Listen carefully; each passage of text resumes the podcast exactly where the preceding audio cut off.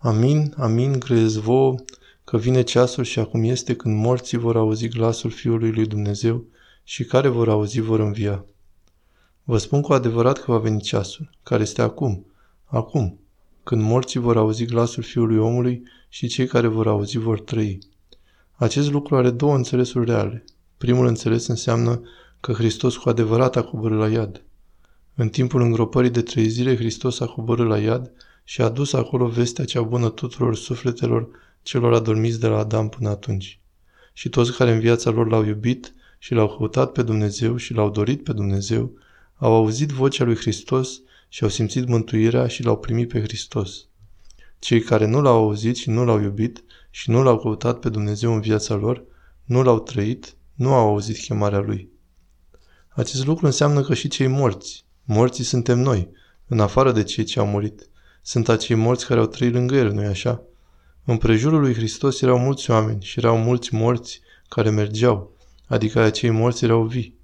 Toți acei morți care trăiau departe de Dumnezeu au auzit vocea Fiului lui Dumnezeu și cei care doreau să o audă au trăit. Dintre cei care au auzit-o, cei care au dorit să o audă într-adevăr și aveau dispoziția de a asculta vocea Domnului, ei au trăit cu adevărat și au văzut ce înseamnă viață și ce înseamnă lumină și au văzut ce înseamnă învierea. Pentru că Hristos spune, căci precum Tatăl are viață în sine, așa i-a dat și Fiului să aibă viață în sine. Exact așa cum Părintele Ceresc are viață în sine, este însăși viața lumii Dumnezeu, este viața prin sine.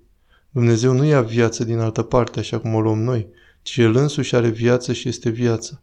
Tot astfel și Hristos are viață și este viața lumii și are stăpânire să dăruiască această viață omului și să facă judecată.